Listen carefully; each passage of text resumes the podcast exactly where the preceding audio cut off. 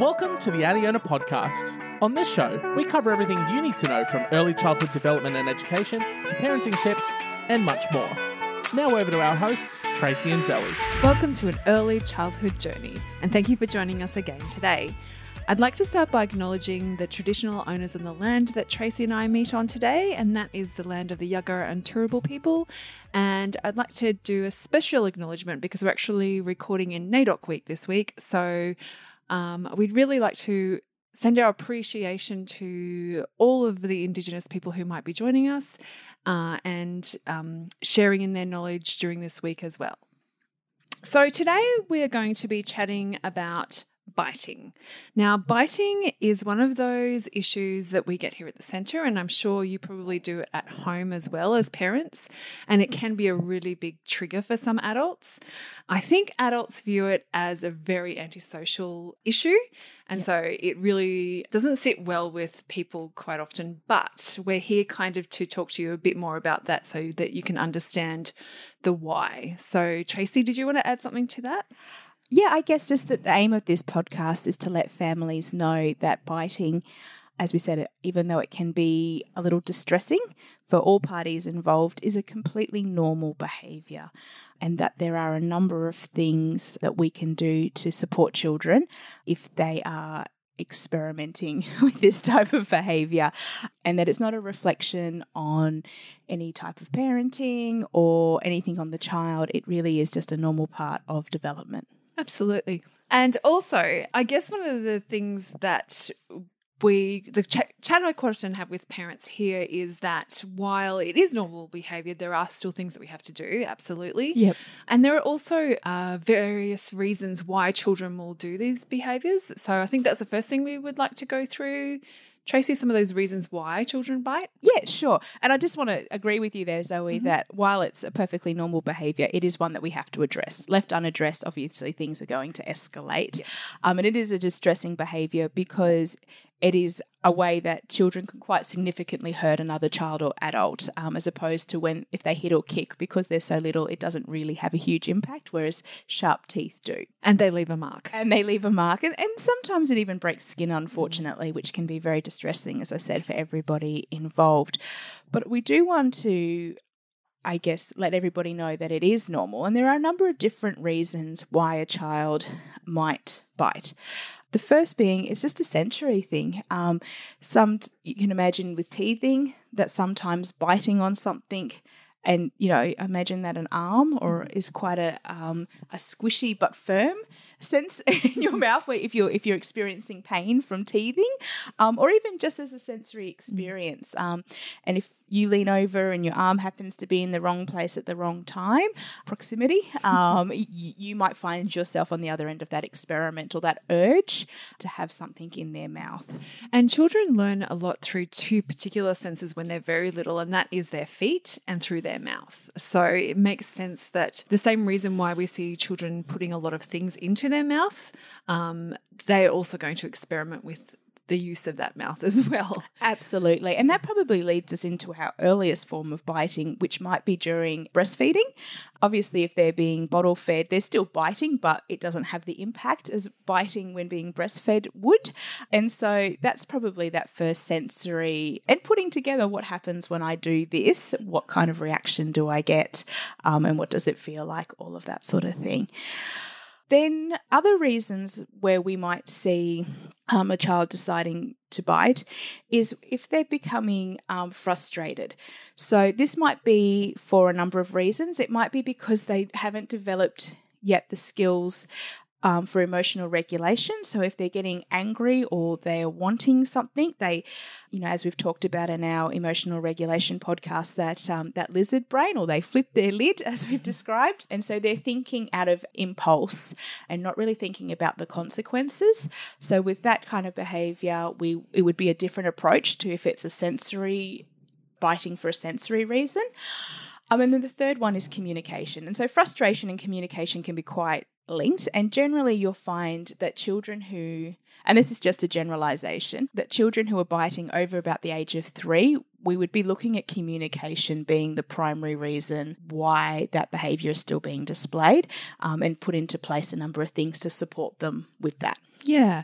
And I think if we think along the lines of you know, kind of evolutionary processes. Um, for young children, they don't have very many defense mechanisms. Absolutely. But teeth are a great defense mechanism. Yep. So sometimes it will be in self defense as well. Or, mm-hmm. And that frustration comes into that sometimes. And it is a really easy, early communication that teeth are very effective at communicating. yeah, yeah. um, and so it, it can become a very easy way for them to communicate frustration or anger or fear even. Um, yep. so yeah yeah. Yeah absolutely. So i guess taking it from a center perspective from uh, what we see here at adiona we're probably more likely to see biting behavior just because there's a lot more people in one space. There's, I guess, a bit more, you know, while we aim to provide resources, there's just no way that we can have 50 Tonka trucks out in the yard. So sometimes there will be competition for resources. And sometimes it doesn't even matter if we do, they just want that particular Tonka truck. the one with the green wheel. Um, and so there's those sorts of conflicts which they may not have at home, especially if there's no other siblings or younger siblings that aren't interfering in their play yet. So it's not uncommon for a child who is not displaying that behavior at home to sometimes give it a go here because it is a very different setting with a lot more people, a lot more different personalities. And it can be harder for them to maybe communicate in a larger group. It can be quite overwhelming. And, and so they're drawing on whatever resources they have. So, with a, any sort of incident that involves biting, we would, as a centre, do up an incident report. We would do one for the child who has bitten to allow their family to open a discussion with their family about what's happened. And also, we'd obviously have to do one for the child who was bitten um, because there's an injury. As you would be aware, privacy doesn't allow us to discuss with families which child did what. But generally, once children are verbal anyway, they're more than happy to tell you what went down. With that, that is not to put judgment or to say that anybody is in trouble. It's just a way of starting a process for us and to make sure that we're doing our duty in, in opening those discussions with families. What our next step would be is that we would put into place what we refer to as a behavior management plan.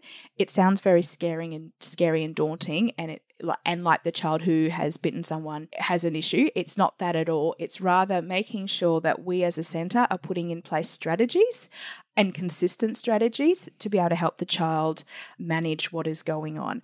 And for us to identify what the, the triggers may be. Is it a sensory thing? Is it a communication thing? Is it a, a proximity thing. So that would be where we start that process.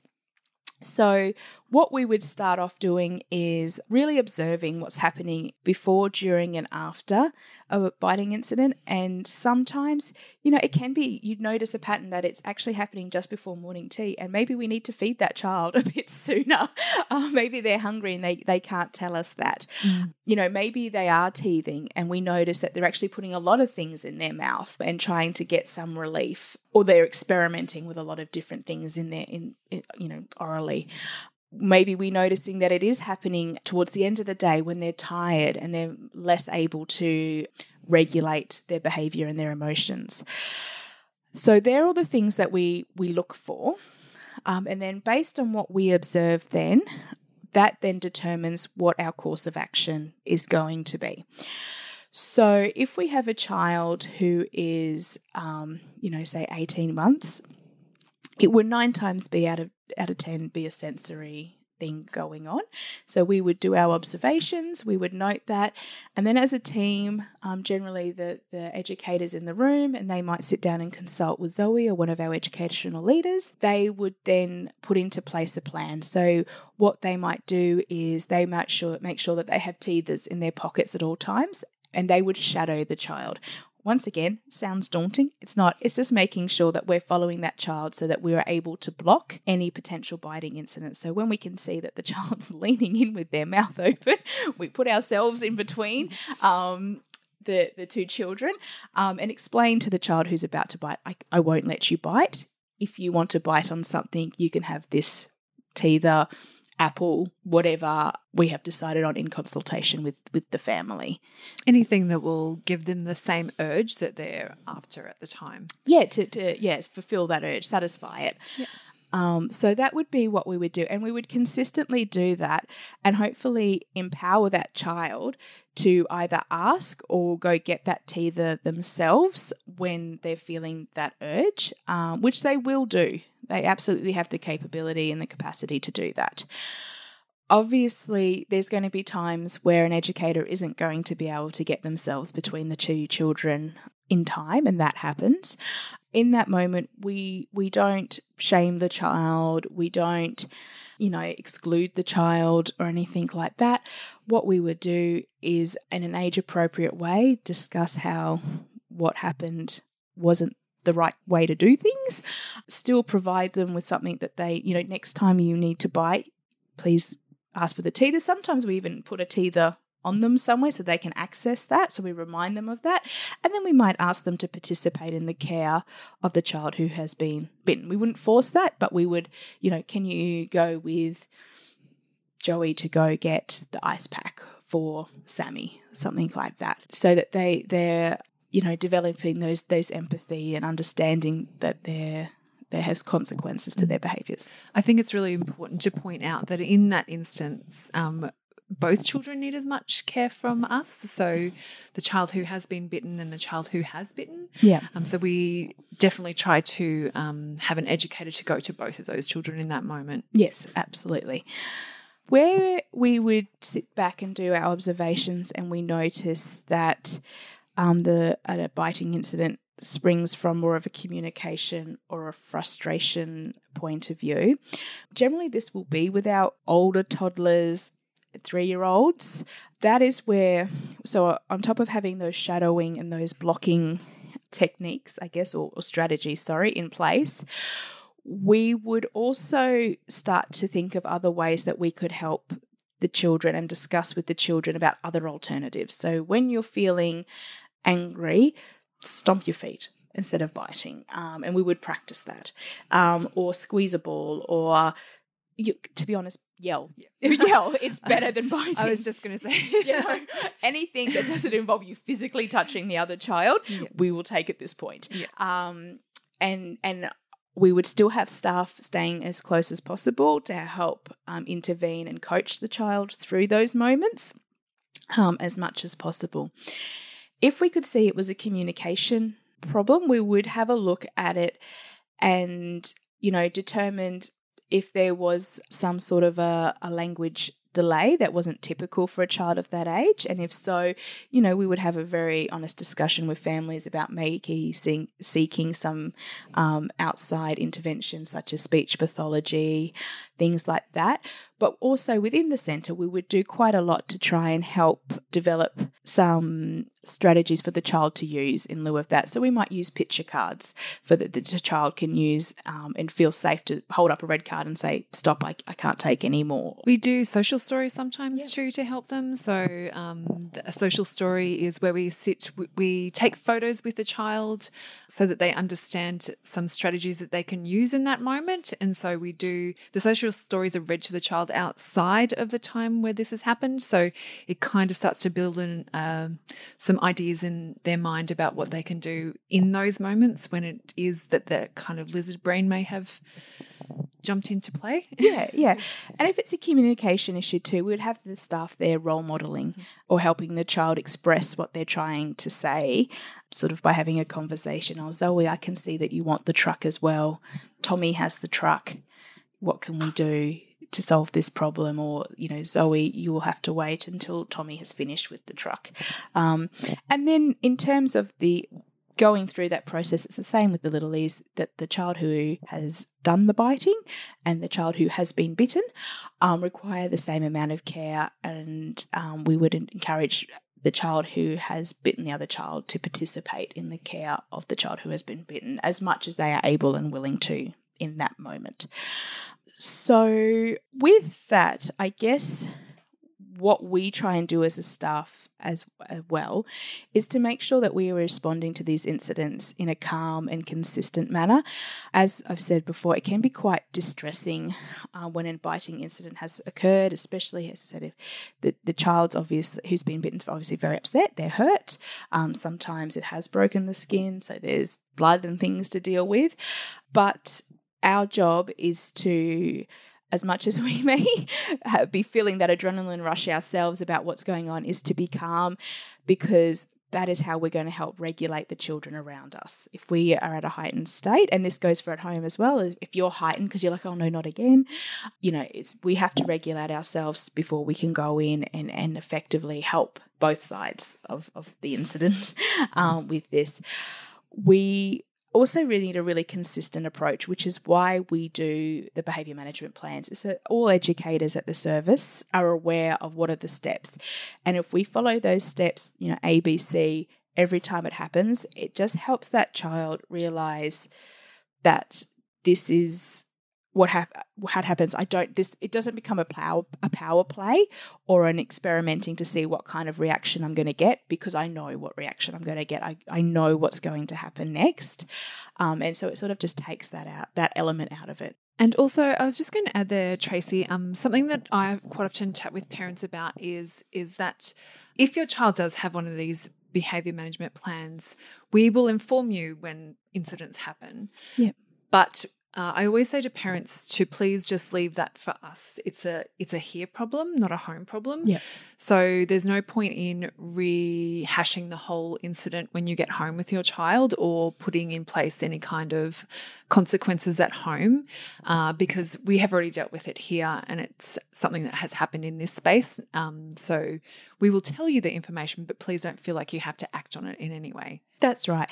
Because the time gap between when the incident happens and when the child's at home, they, they won't naturally connect the, the two incidents. And we, we are, you know, obviously consulting with families, getting their opinions, getting their advice, what works for their child, things like that, um, and and letting you know what we're doing here in case those behaviours start to show up at home because sometimes they do, they they do have a go at, at biting mum or dad or something. So you, you're aware of how we dealt with it. The other thing I wanted to um, just mention there too is that sometimes on the internet you'll read that some parents on parenting forums and things say, oh, just bite your child back. I did that and my child never bit again. Please don't do that. Um, the, the lesson that that is teaching a child is that that it's okay to bite. That when I'm frustrated, because no doubt when you're at that point with your child, you are feeling frustrated, you were not regulated, that that is an appropriate way to deal with that. So we would encourage you not to choose that as your behavior management technique, I guess. I guess the other thing that you may have noticed during our podcast is we always refer to it as a, the situation is a child who bites or a child who has been bitten, rather than saying things like bite her yep. or bitey. Uh, mm-hmm. Uh, and that's because we want to separate the child and their behavior. Mm-hmm. Yes, that's right. The child does a lot more in their day than biting, um, and and it's it's a temporary behaviour that they will work through. Um, we don't want to be labelling anybody as anything. And, you know, I just want to reassure parents that it's equally upsetting for the parents of the child who has been bitten as it is for the child who has been who has done the biting. Quite often, we have parents who say, "I'd much rather my child be bitten than be the biter," um, and, and it's not nice for anyone on either end, but that's why we wanted to do this podcast to assure everybody that it is a really normal and that we deal with it more often than what you think, and that we do take it very, very seriously, um, and that we do everything we can to prevent it happening in our setting. I just wanted to quickly jump back as well, Zoe, to what we mentioned at the beginning of the podcast with quite often the first instances of biting behavior being maybe children who are breastfed.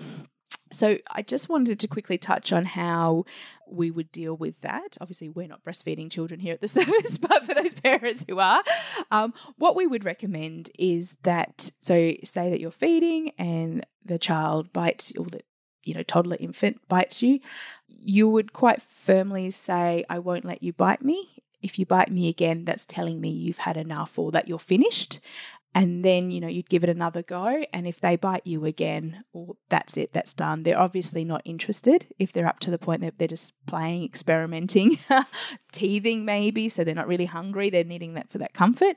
So you would just take them off offer them something to chew on if that's what they want and then you know you might go back if you think they're hungry you know half an hour later and try again. But you know make it really clear that you sort of explain to them if it happens again just that's that one chance um, and then take them off.